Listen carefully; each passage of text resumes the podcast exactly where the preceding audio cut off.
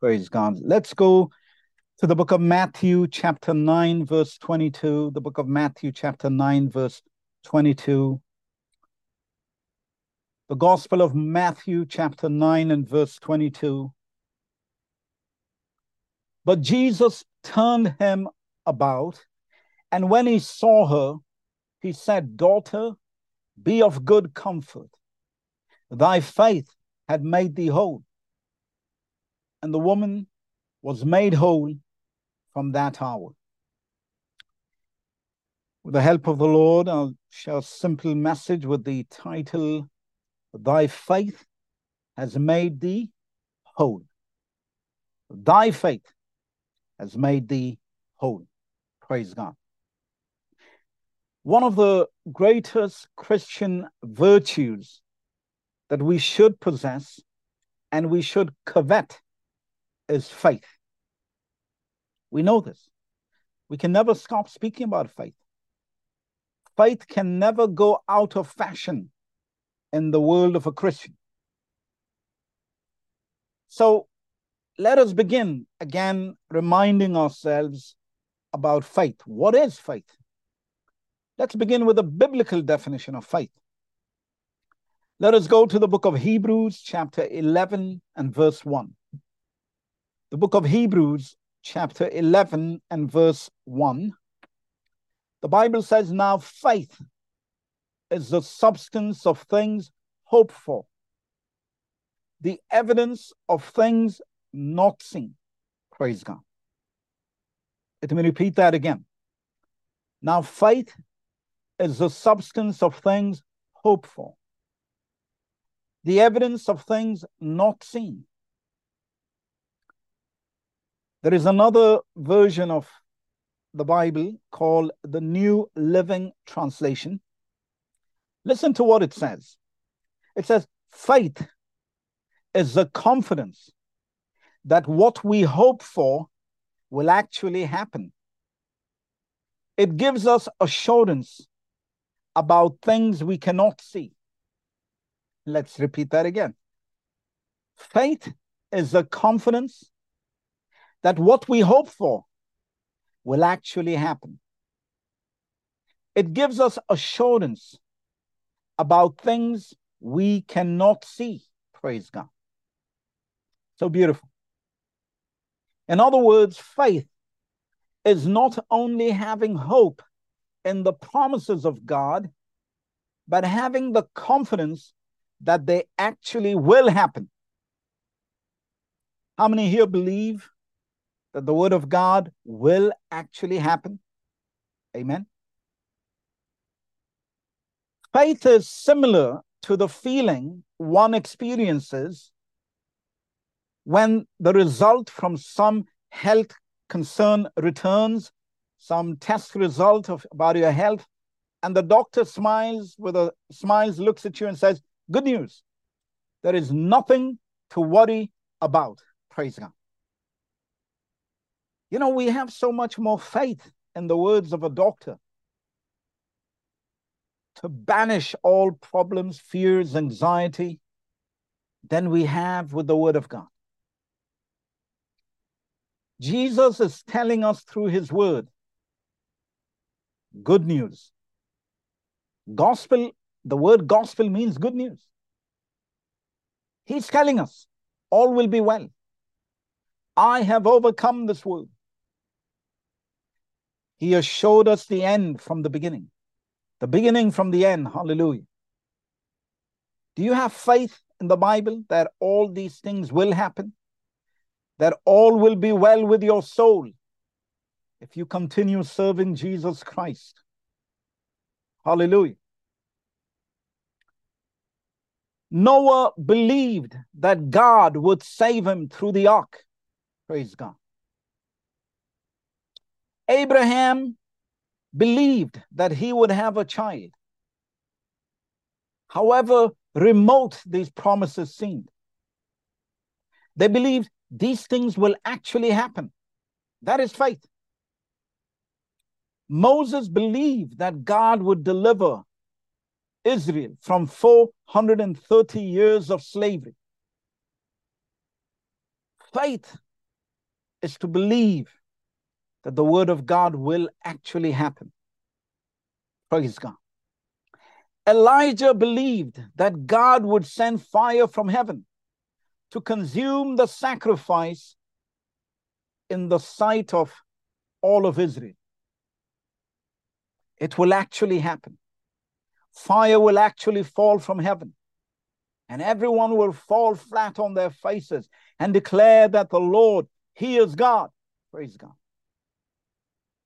The apostles believed before they were called apostles that they would find the consolation of Israel, the Messiah whom Moses and the prophets spake about. Praise God.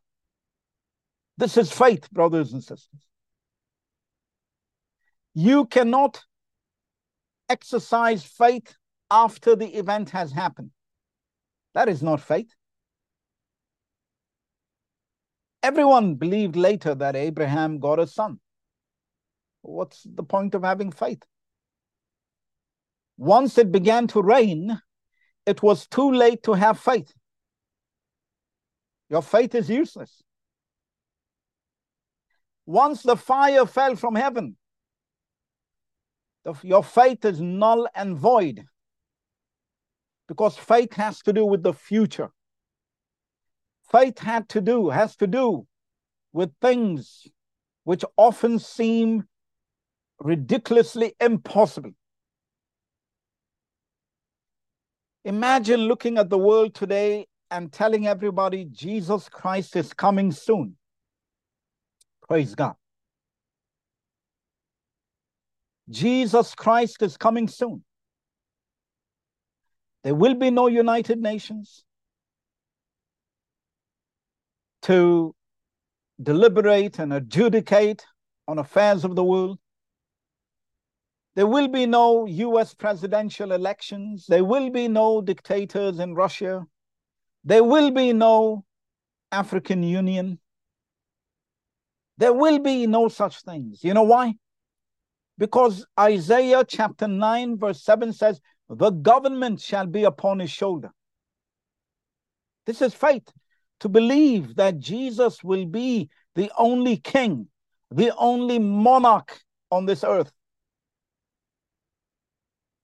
So every organization might as well, when they see him coming in the clouds, they might as well dismiss themselves. Because from now, only Jesus rules. The law will go forth from Jerusalem. All nations will say, Let us go to the mountain of the Lord, the God of Jacob. Hallelujah. This is faith. Do you live this way? Are you afraid to tell people this? Are you afraid to lose your reputation? Let me tell you, the only sane person on the earth when the when it began to rain was Noah. Before that, he was the only crazy person. But now he was the only sane person. Before Abraham received a son, he was the only crazy person, irrational. Any doctor could tell him, there's no hope for you you are your wife is beyond the age where you can contemplate having a child you know faith will vindicate you faith will absolve you some people fidel castro said he made a speech famous speech in the united nations years ago and he said history will absolve me i'm not sure about that uh, Cuba is in a mess, Mr. Castro.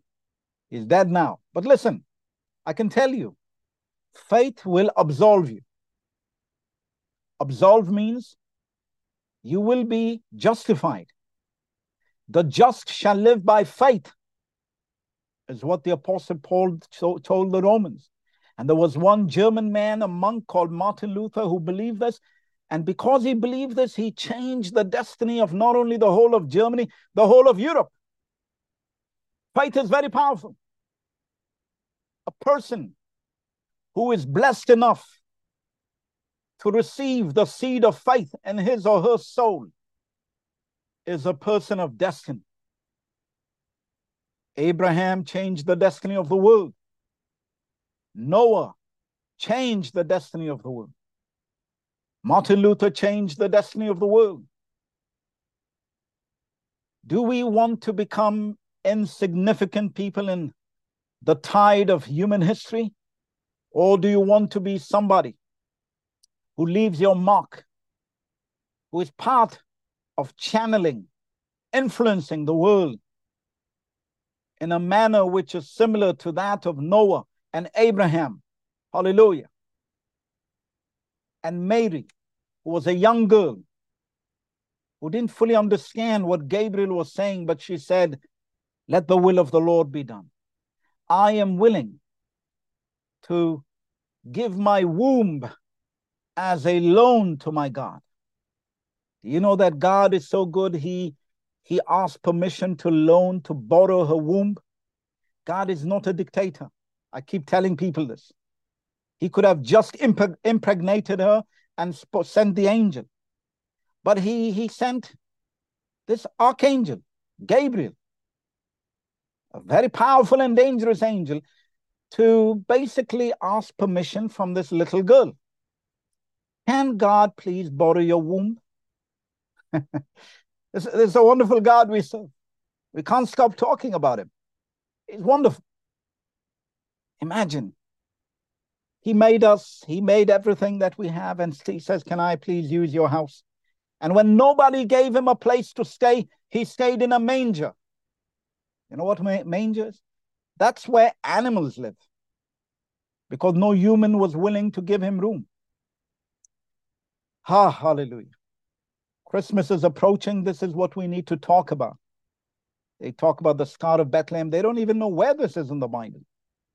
They talk about the manger. No clue what this means. See, God is so gentle. That's why the Bible said he came unto his own, and his own received him not.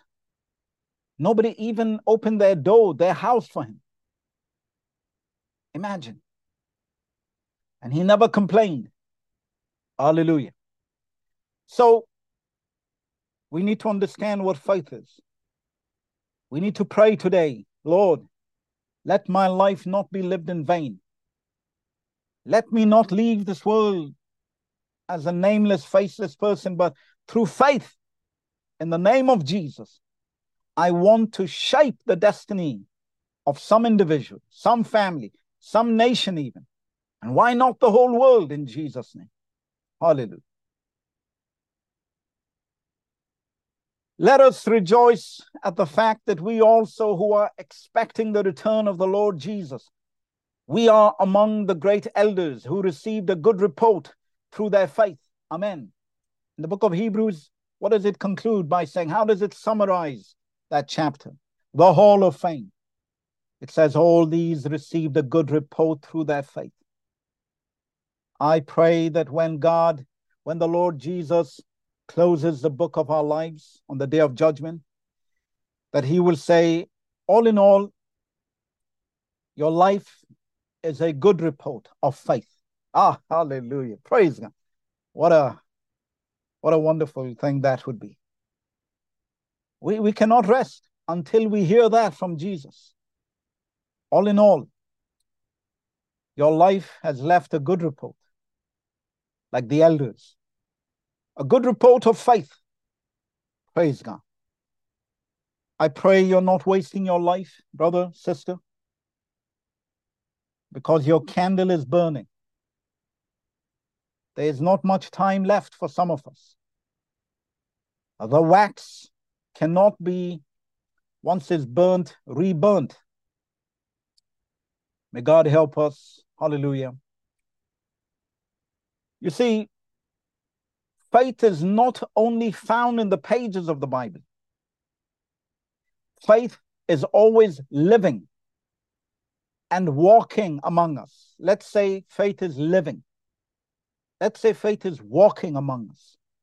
There are many Abrahams today. There are many Esthers today, Daniels today, Peters today, Jameses, Johns, Pauls among us today.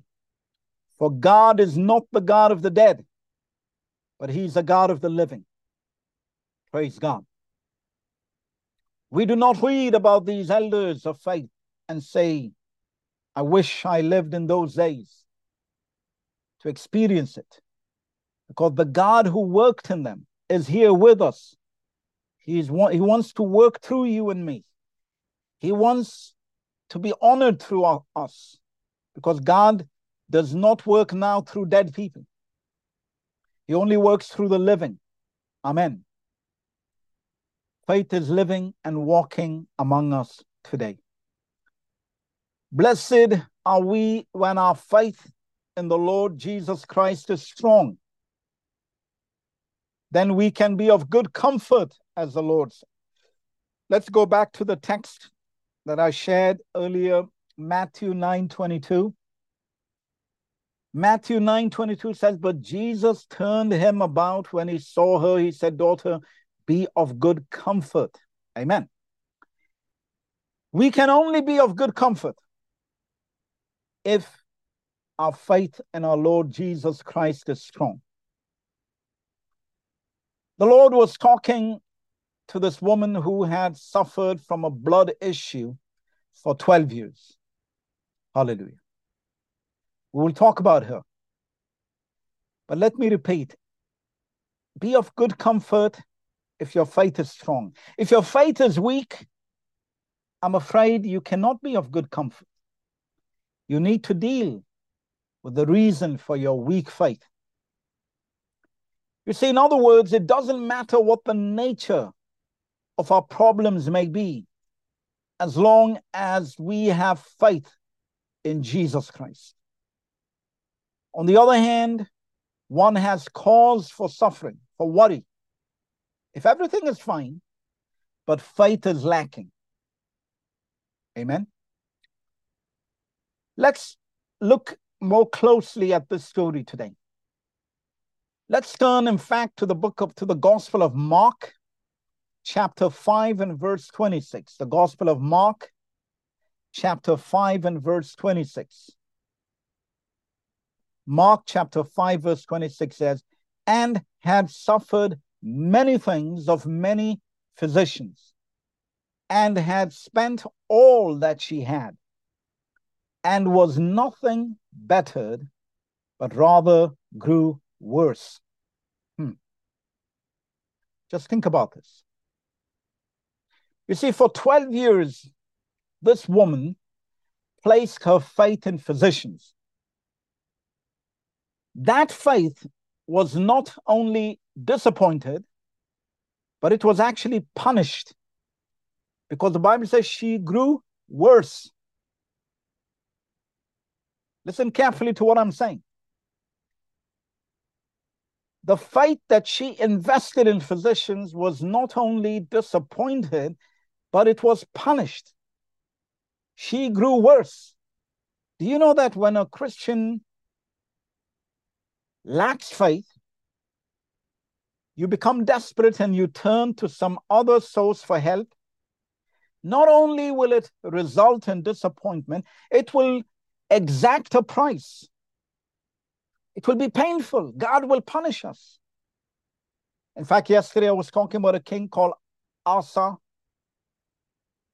in the book of Second Corinthians 16, verse 9, we often quote that famous scripture saying, The eyes of the Lord move to and fro the whole earth to show himself strong on behalf of them whose heart is you know, strong towards him. But we forget the context. The context was actually a rebuke because there was a king, a Jewish king called Asa. The Bible tells us that at one point, the uh, Ethiopians came to fight him. And the Ethiopians were very powerful in those days. They were really formidable. But the Bible says because he trusted in the Lord, the Lord defeated them. But now, King Asa forgot what the Lord did to the Ethiopians, and the Syrians came to fight him, and the Syrians were nothing compared to the Ethiopians. But the Bible says he went and asked for help to some other earthly king. And you see, God sent a prophet to rebuke him and say, What are you doing? Are you not aware that all your former victories, those uh, glorious victories, were accomplished by through divine help?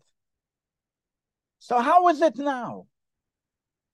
When you have an enemy who is not that powerful, you quickly run off to the enemy and ask them for help. And the Bible says God punished them. We must take care of our faith because if we use it to please God, we will get incredible blessings. But but if we misuse it, we God, the same God will punish us. So faith is a double-edged sword. Be careful how you wield your faith. In Jesus' name. The devil brings problems because you know what? What is his goal? He just wants to destroy your faith. Did, did the devil not accomplish this in the life of the wife of Job? It didn't take long. That tells you how weak the faith of Job's wife was. She said, Curse God and die. God have mercy. One of the most painful things in the Bible for me to repeat. The devil's target is always our faith. Don't be quick to jump and say, God is punishing me. No, first, your faith is being tested. God allows it. He always allows it. When problems come, you have to go into battle mode. Say battle mode. In Jesus' name. That's the time to go into your Ephesians chapter 6 armory and put on the helmet of salvation, the breastplate of righteousness. Hallelujah. Your loins gird about with truth. Amen. Take out all those weapons when the enemy attacks. God did not call us to sit and whimper and whine, be weak. He called us to be warriors. Paul told Timothy again and again, like a soldier of Christ in Jesus' name. What condition is the army of Jesus Christ in in 2023? What condition are we in? What is all this? The, the discourse of, I don't want to name these horrible things, but you know, we live in a time where we are being battered with a discourse that basically wants to confuse everything, entertain us till we drop, and have no time to pray and seek the face of God a discourse which puts a question mark on the way God made you and me. A discourse which takes evil and makes it good and good makes good is made evil. We have been hammered by this discourse. And some are reeling from it. Some have thrown in the towel. But I know God still has an army. He still has warriors who say no surrender. Amen. No defeat in Jesus' name. Hallelujah. We believe what we believe. We believe and believe and believe. Hallelujah. Let them mock us. Let them banish us from the company of so called decent, uh, civilized human beings, whatever. We will hold on to the book that existed way before all these movements came. The book that Daniel read, that Jeremiah wrote from God, the book that Moses sat and wrote, the book that was penned by the apostles who were with Jesus, like Matthew, hallelujah. We will take, we will stay close to that book. Let the world keep coming up with their fads and their fashions. Uh, the world is like grass, brothers and sisters. It withers, it goes. The Spirit of God blows upon it. But the word of our God, hallelujah, endures forever. Let's never forget that scripture. When it seems like uh, everything is changing, hmm? I mean, literally changing. Those who are one thing today, tomorrow say they are something else. Everything is, there's been a question mark put on everything. We're now even afraid to say he or she. We're afraid. We can be in trouble. It is in such moments we need to go to the Word of God and say, Hallelujah. The flower fadeth, amen. The grass withers, hallelujah. But the word of our Lord abideth forever. In Jesus' name. Why do we want to hold on to something which withers, fades? But the word of our Lord abideth forever. You know, I, I love that which abides forever. My character, by the grace of God, is one which loves stability. I love solidity. I love heavyweightness, not lightweightedness. I love predictability. I love consistency by the grace of God. So, the Word of God basically is, is the ultimate uh, form of stability. The Word of God is eternal. God does not is not a human being. He's not wishy-washy. He does not waffle. Amen. He's perfect. You know why human beings keep changing their minds? Because they're imperfect. God is perfect. When He speaks, it doesn't need correction, modification, amendment, nothing. Hallelujah. That's why God has, there are no lawyers. That's why He said nobody can add to His word or remove. It's perfect. Once God speaks, it's over. Hallelujah. Amen. And God has spoken in the Bible. Praise God. So let's come back to the story. So for 12 years, the woman had faith in physicians. How was she rewarded? Her condition became worse. As Christians, we need to be careful where we invest and place our hope. Let me tell you, a good, wise, experienced businessman will not place his money or her money just about anywhere. They study the market, they study the companies they're investing in, they will do their utmost to be familiar with the business model, the plans, etc., of the companies they want to invest in. I'm not a businessman, I'm not into economics, but I've read enough to know this is true. In the same way, Jesus is watching us to see how we invest our faith, where we invest our faith. Listen carefully now. What are you investing your faith in? I can tell you what your faith is by what you spend time on. Because that is what you believe will um, give you good returns, pay you dividends, isn't it? So a person who has faith is a person who's not going to just be day and night calling doctors, investing in doctors, talking to doctors. Your condition will become worse. A person of faith will talk to the great physician, will be in prayer meetings, will be constantly knocking on the door of the great physician Jesus. Hallelujah. So we'll serve him, we'll wait upon him. That shows where you have invested your faith. Praise God. So, faith in the name and power of Jesus Christ makes whole. Where he has faith in other names and powers diminishes the quality of our lives. Praise God. Let me repeat. Faith in the name and the power of Jesus Christ makes whole. Somebody say, makes whole. Whole means Jesus was saying basically, when he said, Your faith makes you whole, do you know that he didn't even say, Woman, because of your faith? You had faith only for the issue of blood.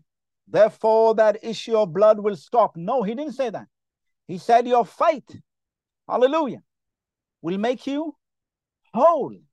you know, that means whatever other problem you came with. Amen. The Bible says, Thy faith had made thee whole, and the woman was made whole. Brothers and sisters, that means whatever other problem she had, all disappeared. Praise God.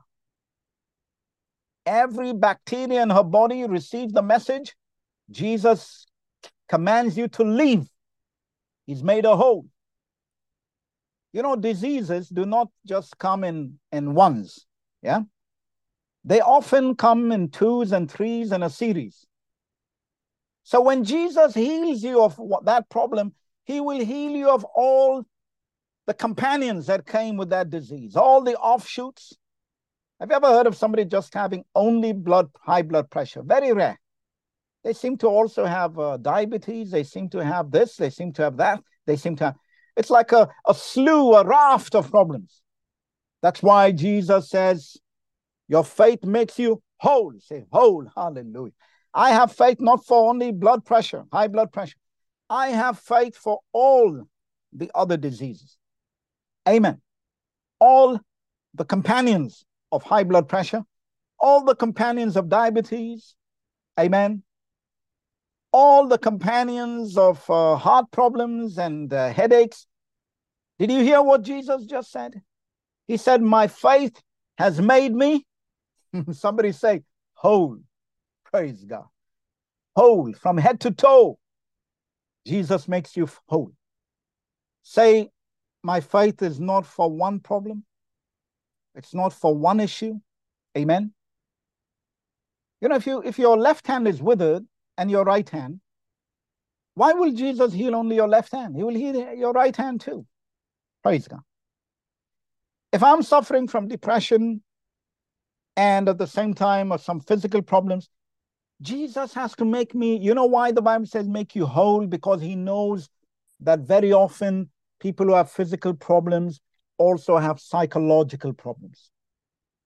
In those days, they didn't talk about psychological problems. They didn't say somebody is suffering from psychological problems. They just said he's a lunatic. They said, they, you know, they were they were not politically correct like today. They they called a spade a spade. They said either he has a demon, they said he's a lunatic. Jesus makes you whole, whatever that problem is. Say with me today, I must have faith. I will exercise my faith. We will pray at the end in Jesus' name. This is a simple message, but sometimes we stray too far from that which is foundational. Amen.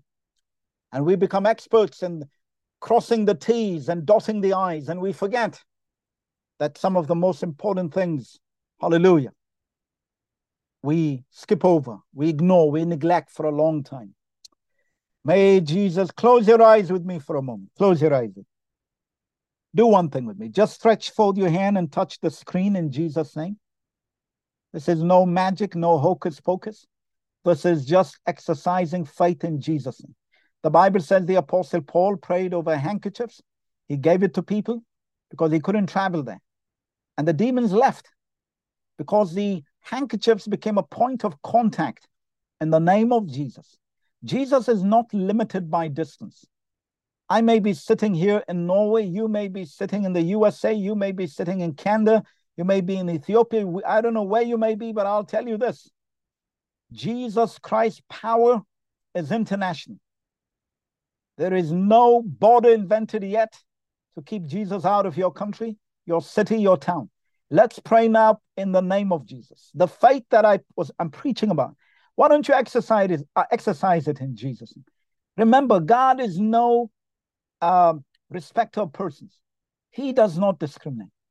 Wherever he sees faith in the heart of an Abraham or in the heart of a Roman centurion, he will be impressed.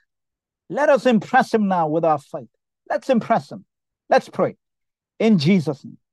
I pray for your people who are bold enough to exercise faith right now, wherever they may be, either now, live, or in years to come, when they are hearing this, this audio, Jesus, I pray you heal them. Make them whole in their mind, in their body, in their soul. The God of healing, the God, hallelujah, who wants us to exercise faith, amen, hallelujah, because it says in the book of Isaiah, by your stripes we are made whole, hallelujah. Jesus, make your people whole in their bodies, in their minds, in their souls, in the name of Jesus, hallelujah. Deliver them from every problem, seen and unseen, tangible and intangible. In the mighty name of Jesus Christ, hallelujah, of Nazareth, we pray. And the church said, Amen. Say amen. Praise God. Hallelujah. Believe that the word of God, through your faith, has entered into you and is now making you whole in the name of Jesus. Praise God. Let's continue. So, we have to understand. Let's turn to Matthew chapter 9, verse 22. Again, let's read it quickly. No, yeah, Matthew but Jesus turned him about. When he saw her, he said, Daughter, be of good comfort. Thy faith had made thee whole, and the woman was made whole from that hour. Notice how faith makes Jesus stop and turn around. There are not there are not many things that can make God stop and turn around except faith. Praise God, hallelujah. And this woman had that faith, which could stop Jesus and make him turn around. Praise God. Do you know there is a faith which can draw virtue out of Jesus without Jesus even answering you or saying anything. He's there. He's waiting for somebody to tap into his power. Amen. She already got what she wanted. She was about to leave. You see? But it was necessary for Jesus to confirm. She had to acknowledge Jesus. He had to utter from his mouth. Do you know that it's possible to draw power out of Jesus without Jesus saying anything? Because faith is so powerful that it does not need Jesus to say something. Listen to carefully to what I'm saying. A person can touch Jesus and draw what you want out of Jesus without Jesus even saying, I agree. That is how faith works. Hallelujah. Faith is powerful. I can suddenly come and say, I Jesus, give me this. Amen. And he's so good. He allows our faith to basically drop. the when Jesus said virtue has left him. The Greek word, brothers and sisters, is dunamis. That's where we get the word dynamite from. Are you listening? Dynamite. This woman's faith was so powerful it caused a chain reaction in Jesus. Boom, hallelujah. You see, she only said in her heart, if I can touch him. Amen. She didn't speak, there was no talking involved here. Faith rumbles on the inside of a person like a volcano about to burst in Jesus. Faith is the most unstoppable force on this earth in the name of Jesus. It must make its way to the throne of Jesus. Hallelujah. Human beings have never invented and probably will never invent a way to stop a volcano from exploding. In the same way, Satan will never invent a way to stop faith from exploding from us and touching Jesus. Hallelujah. Praise God. May your faith explode like a volcano and touch Jesus, hallelujah, and get whatever you need from Jesus. Praise God. Hallelujah. And after that, Jesus only needs to say, Your faith. That means it's you, you. He didn't say anything. It's not his faith. It doesn't help Jesus to have faith in you and me. That's not the faith that is going to heal us. It's the faith that is in us. Hallelujah.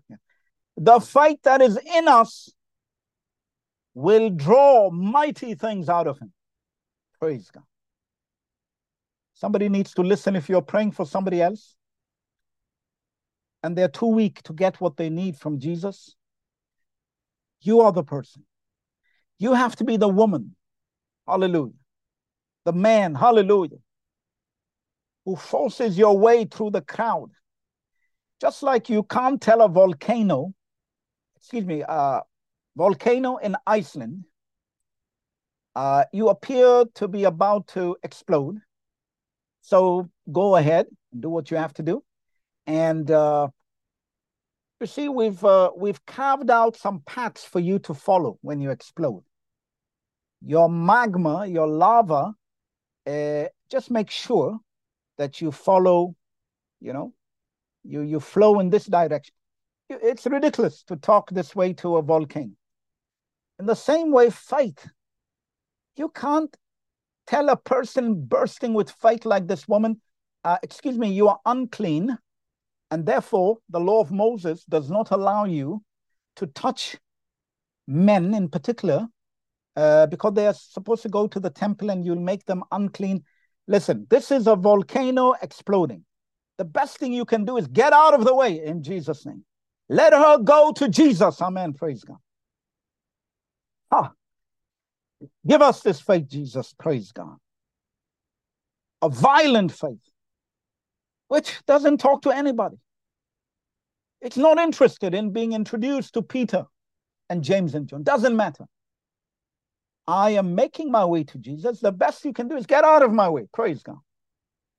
Because I've been suffering with this problem for 12 years. Whereas Peter, James, and John were walking with Jesus maybe three years. Yeah?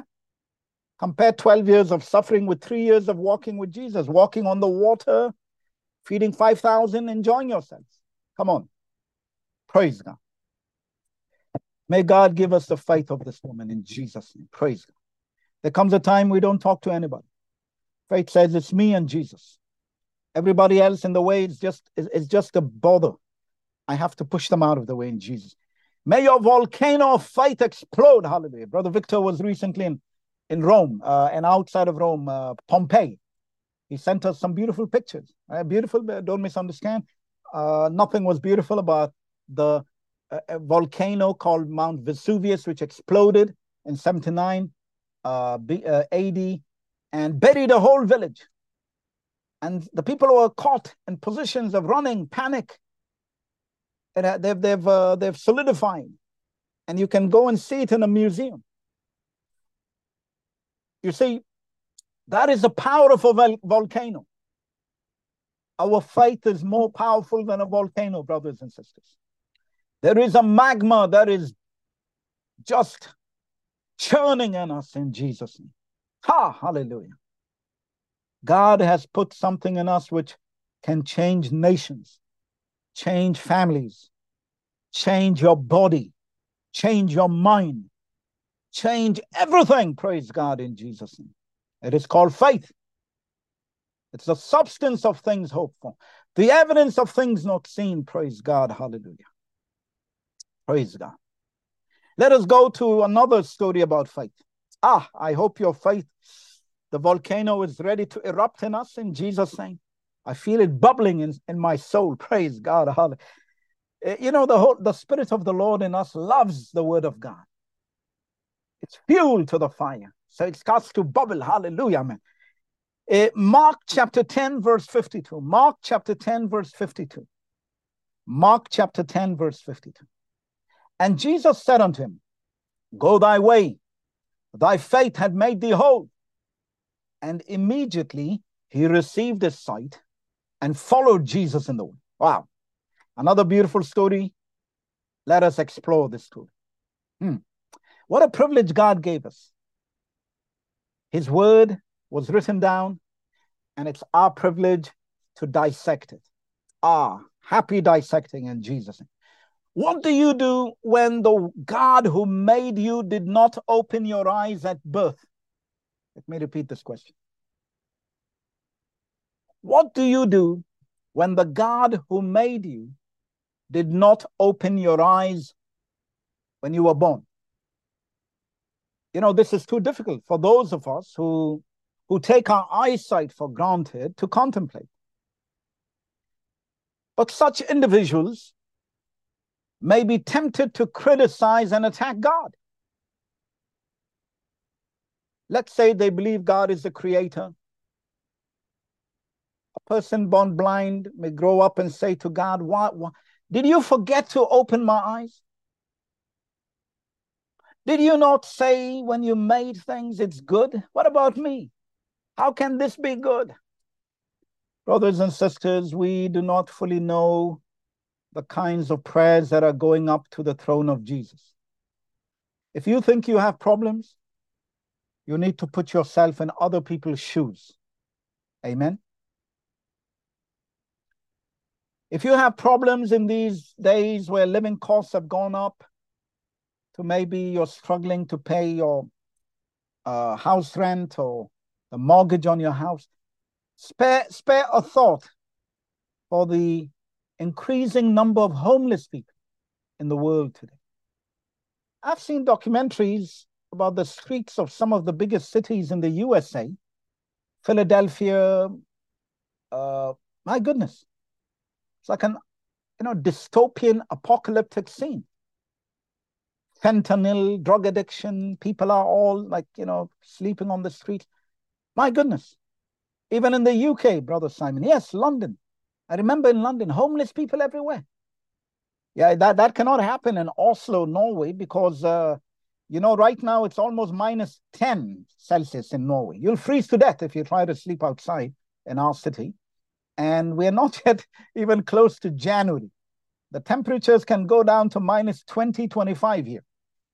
Uh, but I look at the scenes of people, the numbers exploding. I can't complain about the rising mortgage and the uh, house rent. You know, one way to be satisfied, brothers and sisters, is to thank God. As the Apostle Paul says, the love of money is the root of all evil. Having food and raiment, let us be content, the Apostle Paul said. Do you have clothes? Do you have food? Be content in Jesus' name. We need to pray, Lord, because we are there are deceptive voices telling us uh, all kinds of books telling us at the in the airports telling us how we can become rich quickly. Five steps to becoming a millionaire, 20 steps to this.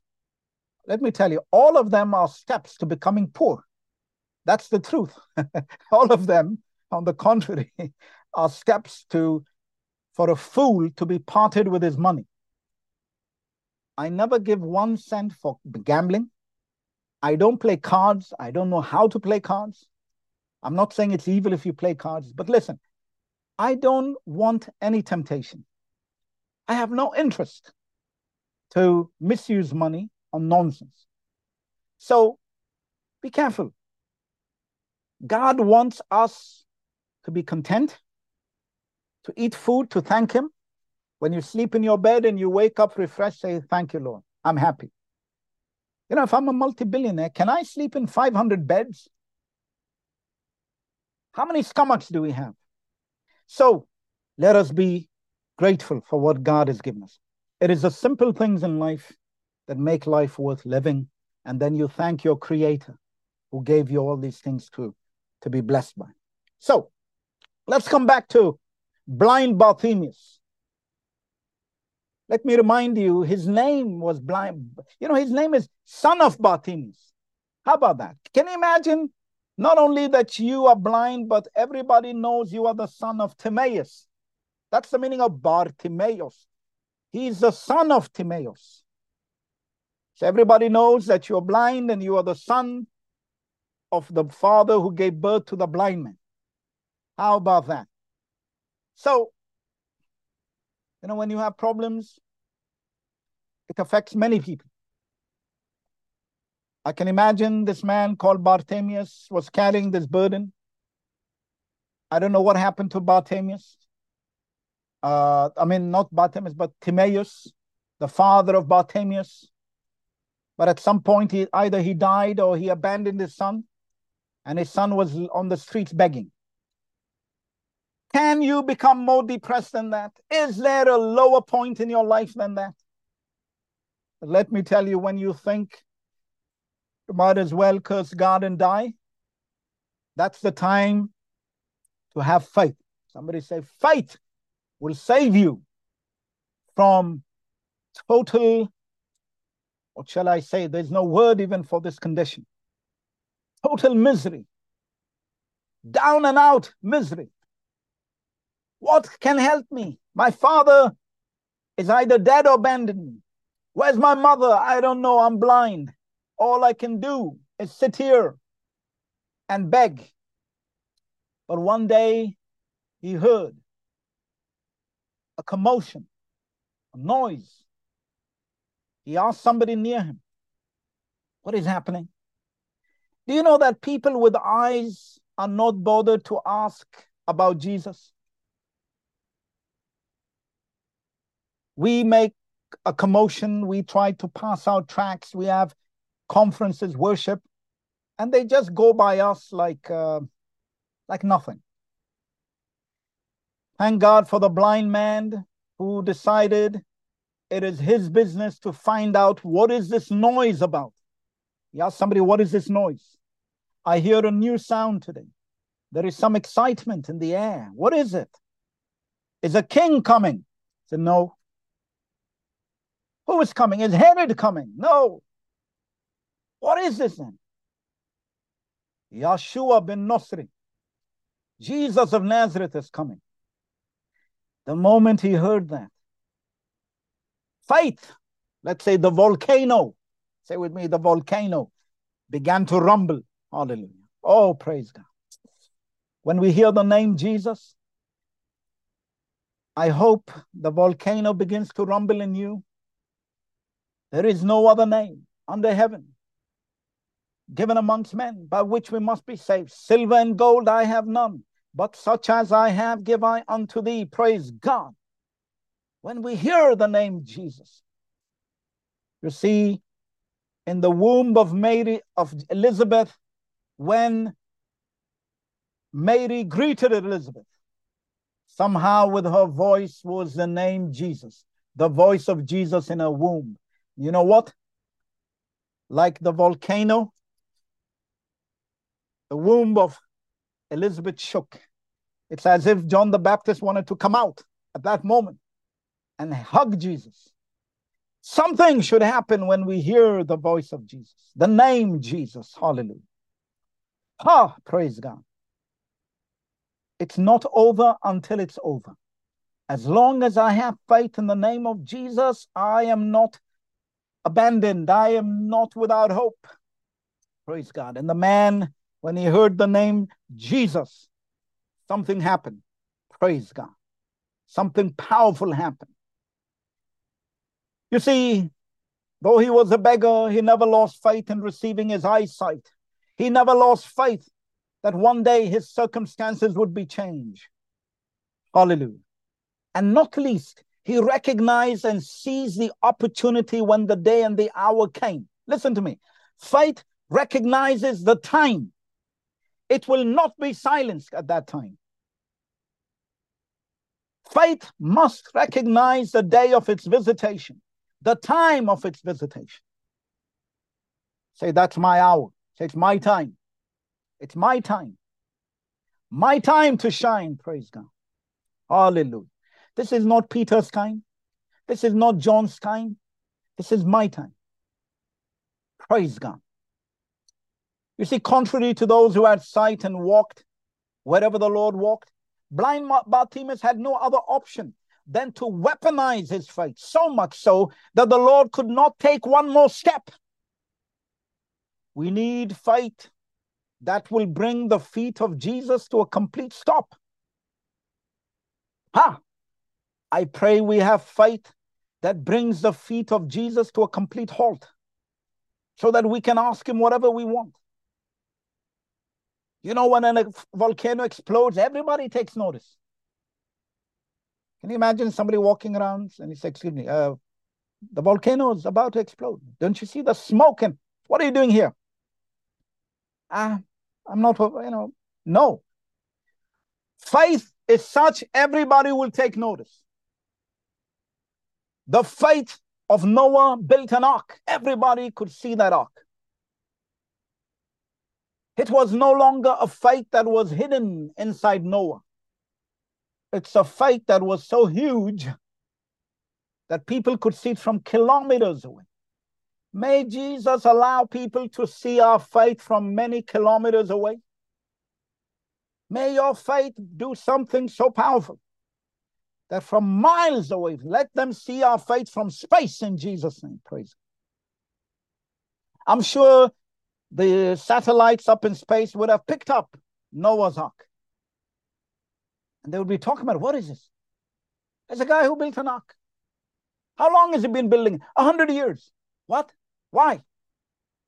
There's, there's no rain, there's no water. What is he doing? He believes that God is going to send water to cover the whole earth. My goodness, he's a lunatic. How, how did they allow him to build the ark? Everybody now notices the ark. You cannot ignore faith. It is too powerful to be ignored. The captain of the ship tried to ignore Paul. He told him, Be quiet, criminal. What do you know about sailing? What do you know about the stars and navigation? We didn't ask for your opinion. You know what? It didn't take long before Paul stood up again. he said, Men, brethren, you should not have sailed as I told you. But now listen, the God whom I serve, ah, oh, hallelujah. Faith cannot be ignored. A person of faith has a way of grabbing everyone's attention, not because they like attention, but our God cannot be ignored. He's made to be worshiped. You can ignore whoever you want, but you can never ignore Jesus. They beat the apostles. Don't speak in this name. What happened? They turned Jerusalem upside down. They said, Have we not told you not to speak in this name? He said, There is no other name among men. Ah, you can't ignore this name. The world wants to ignore Jesus, but even they are baffled today. Why is this book still the number one bestseller? We have William Shakespeare, we have Harry Potter. God have mercy that we mention Harry Potter in the same breath as William Shakespeare. But that's the crazy world we live in. But the Bible is still the number one bestseller. Why? People don't go to church. Why is this book? You cannot ignore Jesus Christ. Hallelujah. Every knee shall bow, every tongue confess that Jesus Christ is Lord, not only on the earth, in heaven, below the earth. Praise God. We all have something to do with him. Hmm. It's best that we acquaint ourselves with him. Praise God. So I pray that we have the faith that brings the feet of Jesus to a complete halt. Notice that the Lord gave both him and the woman with the blood issue the credit for the healing. Jesus didn't take the credit, strangely. He said to the both of them, Thy faith. Can you say with me, Thy faith? Today you'll say your faith. Say my faith. Really? My faith? Yes. This is what this message is about. Don't wait for that, you know, that superstar preacher with white suit and crocodile shoes, crocodile skin shoes, to issue the command for healing or the prayer for healing. It's not going to happen. They'll just empty your pockets and you will be punished. Always tell people don't depend on me or any pastor to pray for you. We'll pray for you, but don't come to us for prayer until you have faith in Jesus. We will support your faith. Jesus said, Thy faith has made thee whole. Praise God. So don't be deceived by anybody trying to build a ministry using their name and saying they are somehow the healers. These people steal the glory from Jesus. Stop sending any money to them. Stop wasting your money on physicians. you'll be punished. Give the glory to Jesus. Wait on Jesus. Pray for faith. That's what I'm preaching today. Faith. If I can help you today to build up your faith and Jesus uses your faith to be healed, I've done my job. Hallelujah. So it was as if they were to congratulate themselves for the blessing. You see? Why is he mentioning specific? Thy faith has made thee whole. Congratulate yourself for the blessing. Thank yourselves for your great faith, was basically what the Lord was saying. You see, the only time Jesus seemed to be beside himself, profusely complimenting people for their faith, for, for, he, for, for something, was when they exercised great faith. Amen. He said, Look, I have not found such great faith. No, not in Israel. Amen. The Lord humbly put his mighty work of healing secondary to their faith, so to speak. The Lord's power was dependent on such faith in order for it to be released. Praise God. In fact, this is precisely what we hear in connection with the last story that I want to talk about about faith. The faith of the Roman centurion that I just mentioned. We, we can't talk about faith without mentioning this man. So let's turn to the book of Matthew, chapter 8, verse 13. We should be very happy for this man because he was a foreigner. He was not a Jew. He was a Gentile like you and me. He was an Italian. And thank God you don't have to be a Jew to have special faith. Of course, most of the people with the greatest faith were Jews. They are the people of the covenant. But thankfully, God also has other people in his mercy, which means there is hope for you and me. Praise God. Matthew 8, verse 13 says, And Jesus said unto the centurion, Go thy way, and as thou hast believed, so be done unto thee. And his servant was healed in the selfsame hour. The woman with the blood issue and blind Bartimaeus exercised faith for their own welfare. Can you say with me, for their own welfare? That means they exercise their faith for themselves. But in the case of the Roman centurion, we have someone who exercised faith on behalf of his servant. Let me repeat that. His servant. Tell yourself that. Servant? You see, in the case of this man, uh, this is something unique. That's why when you analyze the story from every aspect, it's, it's incredible. You see, some people speculate that his servant most probably was Jewish. Why? Uh, and if that's the case, it's worthy of much admiration because here was a man of high standing. He's a centurion in an occupation which is not really associated with mercy and compassion. Have you thought about?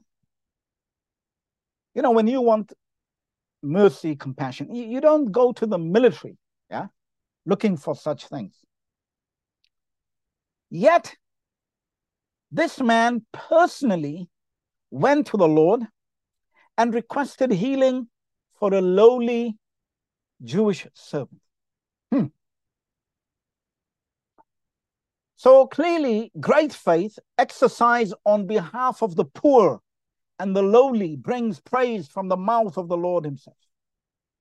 When was the last time you boldly went to Jesus on behalf of somebody who was insignificant, somebody who was poor, poor and lowly, somebody who can never pay you back again, somebody who is basically looks at you and says, Why do you bother about me?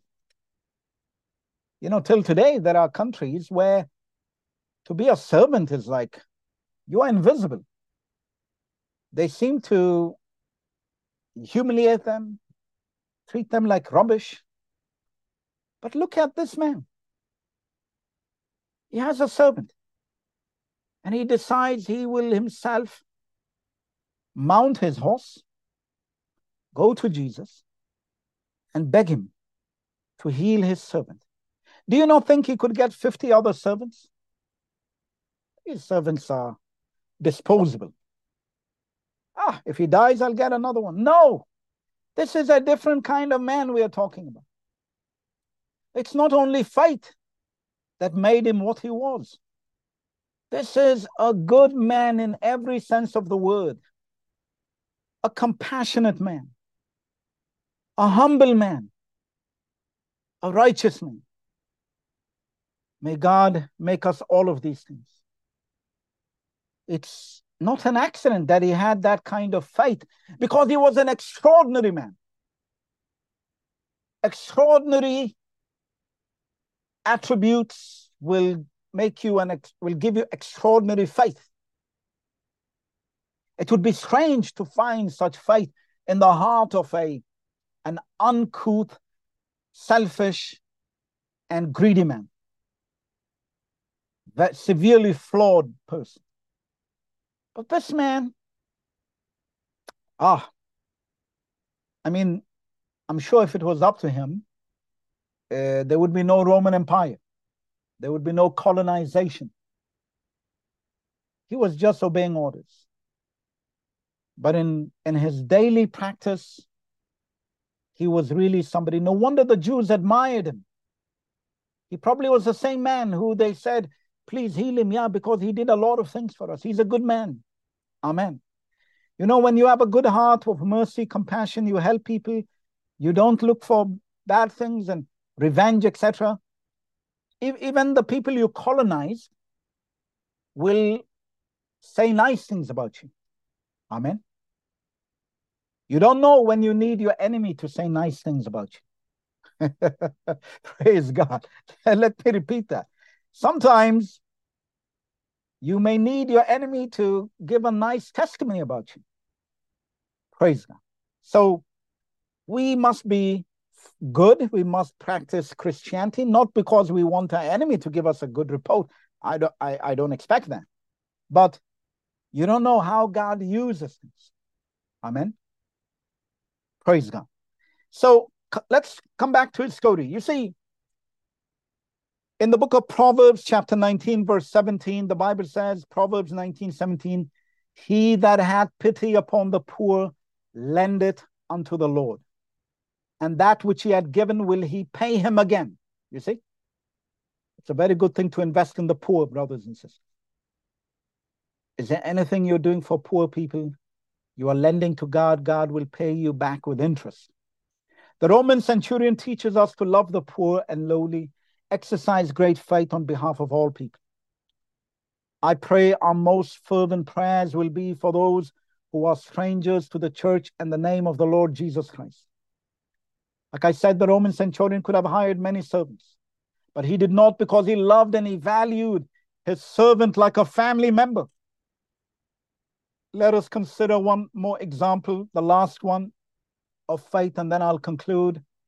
Let's turn to Matthew chapter 15, verse 27 and 28. Matthew chapter 15, verses 27 and 28. She said, Truth, Lord, yet the dogs eat of the crumbs which fall from their master's table. Then Jesus answered and said unto, O woman, great is thy faith. Be it unto thee even as thou wilt. And her daughter was made whole from that very hour. Listen carefully. A spoiled child leaves not only crumbs on the floor, but actually big chunks of food. They do this because they do not know the value of food. The poor and the desperate however, gather around the table of the spoiled rich kids and are happy to enjoy the remains on the floor. Just consider how dogs, cats, and rats have survived for thousands of years. I have never seen anyone willingly place food out for rats, and yet rats seem to multiply. Is anybody here who feeds rats? Do you leave food out on purpose? Crumbs? Mostly I see human beings trying to vacuum and hoover all the stuff because they say we don't want rats to come. And yet the rats are multiplying. Do you know that rats have lived and survived and thrived for since creation, living off the crumbs of human beings, amongst others? Praise God. So, no wonder In fact, you know, we place poison in traps of every size and shape to exterminate rats, and yet they keep multiplying. Their numbers continue to expand. You know, if rats ever have a national anthem, it would be Gloria Gaynor's I Will Survive. Amen. You remember that song? I Will Survive. Uh, that's probably the rats' national anthem. May the Lord teach us to be rats when it comes to knowing how to steal the crumbs of the children. Praise God. This was the insight of the Syrian woman in her response to the Lord. What she was really saying was, the children of Israel, Jesus, do not fully know the value of the food that you are giving them. All I'm asking you, because now you have come with the crumbs to my country. These people are spoiled, Lord. They're not eating properly. Give me the crumbs. She compared herself to a dog, a rat. She was happy to place herself among the dogs, the cats, and rats who survive on the crumbs because these crumbs have the power to sustain the dogs. Ask rats, how do you guys survive? How did you become so big? They will say, Your crumbs, your crumbs fed us. Praise God. Did you really become this fat from our crumbs? Yes. Hallelujah. You see, the rats know the value of human food. They know these crumbs have the power to give them strength. Do we know the value of the word of God? Do we know the value of Jesus? Do we know the value of even the crumbs? Praise Jesus. Amen. So I want to summarize the sermon. You see, Jesus was impressed in, with the last woman in particular because remember, she was a foreign, just like the Roman centurion. Foreigners can exercise amazing faith that gives hope for you and me. Like the Roman centurion, she was so humble. She did not say, Excuse me, we are Phoenicians, we are Syrians. We are not less than you Israelites. Remember the Samaritan woman? She was arguing with Jesus, or you know, there was this xenophobia on her side, but not this Syro-Phoenician woman. She humbled herself. She didn't challenge the children of Israel. She acknowledged, she said, I know, I know, I know. I know the Jewish people are special. I know they have the covenant, the prophets. I know we don't have that. I know my people were enemies of your people. Listen, Jesus, I'm like a dog. I just need crumbs. The crumbs are enough for me. The crumbs are so powerful Remember what Jesus said? Gather the remains, the crumbs, because he knew the value of the crumbs. Whatever is blessed by God, brothers and sisters, even if it's a crumb, it has the power to cast out demons. It has the power to sustain the Syrians and the Lebanese. Hallelujah. The so called enemies of God. Amen. May we recognize the value of the word of God and may we have faith even in the crumbs of the word of God. Faith as small as a mustard seed. Hallelujah. So, the narrative. So, in this sermon so far, we are reminded of the indispensable role of faith in the Christian journey. Is somebody journeying in the Christian journey and you left faith behind? You better go back we have explored the biblical definition of faith in Hebrews 11.1. 1. We understand it is more than just mere hope and God's promises. It's a deep rooted confidence in the actualization of the promises of God. When we reflect on the stories of individuals like the woman with the blood issue, blind Bartimaeus, and the Roman centurion, we realize that Jesus complimented them for their faith. We've I've emphasized that faith actively contributes to transformation. We're also encouraged not only to nurture faith for personal well being, but also to extend it on the behalf of others. We have to highlight the importance of compassion and concern for those who are less fortunate, as the Roman centurion did. The Roman centurion did not come to gain anything for himself. It was all for his servant, poor servant. But we don't know the name of the servant. But this man, he became famous. Although we don't even know his name, but that's not important. His faith is important. In conclusion, the title of the sermon is Thy Faith Has Made Thee Whole. So why don't we practice from today? Thy faith has made others whole. Amen. This is what we prayed for, but let's pray one more time. Has your faith made you whole? I pray now you will use that faith to make other people whole in Jesus' name. Why don't we pray? Lord Jesus, I thank you for this message. We've exercised our faith even as we have preached about faith. Bless all your people today, precious people of Jesus. Lord, let them know the value of faith. Let them know through this message and other messages they hear and from the reading of your word themselves the great value that you invest in faith. I pray that faith will rumble in them and churn as, as magma does before a volcano explodes. Let it explode in such a fashion that it touches, comes straight into your presence and touches the hem of your garment. And I know you will make your people whole. I pray in the name of Jesus that you heal anyone here who has problems of the mind, problems of the body, problems of the soul. Heal them, Jesus. Problems of habits. In the name of Jesus, deliver. You are still the great deliverer. Set your people free that they may serve you, they may worship you. Lord Jesus, increase our faith. Teach us to exercise our faith in a manner that pleases you. We bless your people.